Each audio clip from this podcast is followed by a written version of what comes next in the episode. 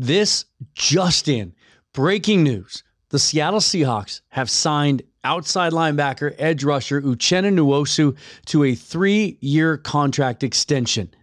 Of course they did it within minutes of finishing up an episode where we talked about his situation. I'll get into how it affects the roster, signing the rest of the draft picks, contingencies throughout the year, and what it means for the Seahawks roster long-term on this episode of Seahawks Forever. Welcome to the Seahawks Forever podcast, in-depth analysis on everything Seahawks. And now, here's your host, Dan Vienz. God, I love doing this. I love this sport. I love this business.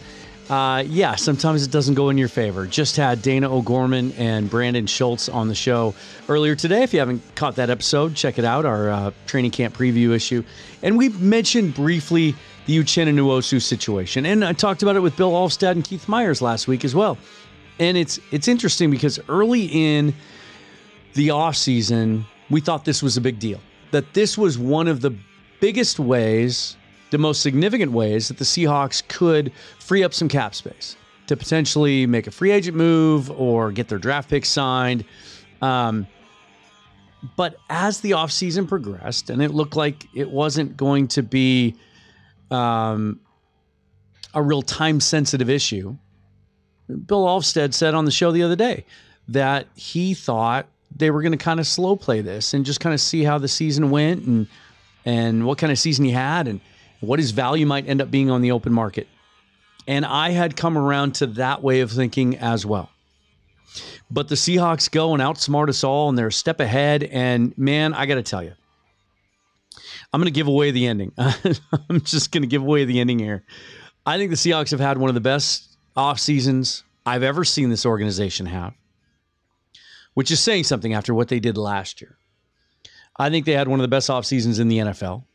And I think they've set themselves up in a way that this roster is, they've opened a window to be a good, competitive, potentially Super Bowl contending team for years to come as this young roster develops and finds themselves.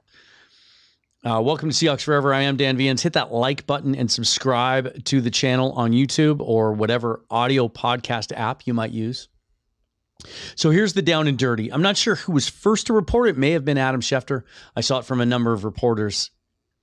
Uchenna Nwosu signs a 3-year extension for up to $59 million, which would give him an average annual value of about $19.6 million. $32 million of that is guaranteed. So about an average of just over $10 million a year. Remember, the Seahawks signed him last offseason to a 2-year deal in the neighborhood of about $19 million. At the time, it was the most significant free agent contract handed out by the John Schneider, Pete Carroll regime. Of course, that's been blown away by what they did this offseason, going out and getting Draymond Jones from the Denver Broncos. So they sign and they keep a free agent at close to market value if he maxes out this contract.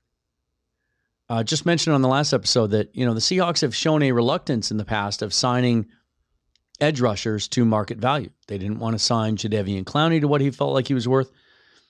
They didn't want to sign Frank Clark, or they had placed the franchise tag on him, which was close to $20 million, but they didn't want to sign a long-term deal at about that number, and so they traded him to the Kansas City Chiefs. But they have locked up Nwosu now for the next 4 years. Nwosu, obviously, coming from the LA Chargers, solid player, rotational player.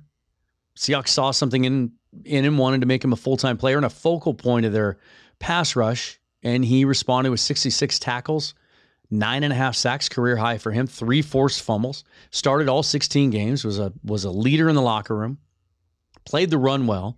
Just a really good, solid player, really consistent. There were a couple games there in the middle of the season where we thought, gosh, we haven't seen much out of Uchenna Nwosu. And then he kind of had another surge, finished the season as strongly as he started it. The significance of this move, from a financial standpoint, immediately, So as I mentioned on the last show, the Seahawks today, based on according to Over the Cap, had about $7.2 million in cap space available. When you look at the contracts around Devin Witherspoon at 5 and Zach Charbonnet at 53, I think it was, 54, their first-year cap hits would total close to that, 6.7, 6.8, depending on structure. So the Seahawks are pretty much strapped for cash. They could have signed Witherspoon and Charbonnet, I think, before the start of training camp on Wednesday, but they would have had no wiggle room. And teams don't just spend up to the cap. Remember, you have to account for injured reserve and what some teams call contingencies or an injured reserve pool. We don't know specific structure yet. That's yet to be reported. Shouldn't take long. Usually the Players Association chips in on that, or even the player's agent. But John Gilbert of Field Goals, who's been a guest on the show and really specializes in salary cap breakdowns, says it should, based on the raw numbers, it should free up about $5 million. And as he tweeted, care to guess how much it's going to cost to sign Witherspoon, Charbonnet, your practice squad, and leave an injured reserve pool or contingency? It's basically the sum of $7.2 million, which they had in available cap space, and the $5 million that the Nwosu extension frees up.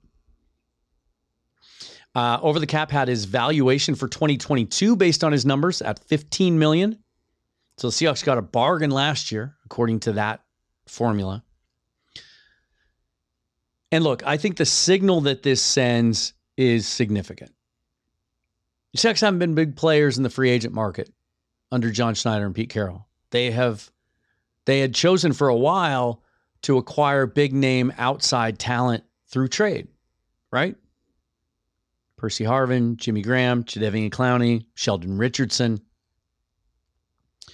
They have changed their philosophy. For those of you hoping, when Chris Jones announced he was going to hold out of training camp, that maybe they would trade for him. Look, you can make those numbers work. And there are a lot of teams out there that do that. New Orleans Saints, Dallas Cowboys come to mind, that you can manipulate the salary cap any way you want to add any player you want to pretty much at any time. But you'll pay for it down the road. John Schneider has led a philosophy in his front office that avoids that. Believes in shorter-term contracts, 3 and 4 years. A majority of the cash front-loaded.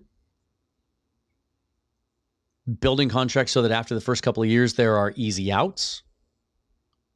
Team-friendly. He's done it time and time again. How has he been able to do that and some other teams haven't? It's the culture that they've built. Players want to be here. They recognize there's an opportunity here, not just to win, but to have fun doing it.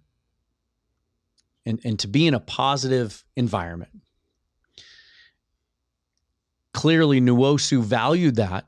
And the Seahawks also gave him what appears to be really close to market value.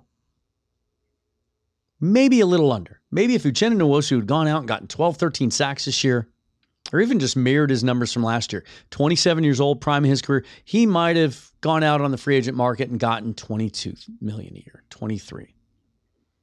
He was willing to trade that risk and that chance for a chance to be somewhere he was comfortable, that he liked, they liked him, and he had a chance to win. And now you look at that outside linebacker group, that edge group, which just a couple of years ago was such a hand-wringing point of stress for Seahawks fans and the Seahawks himself. And now you've locked up Nwosu.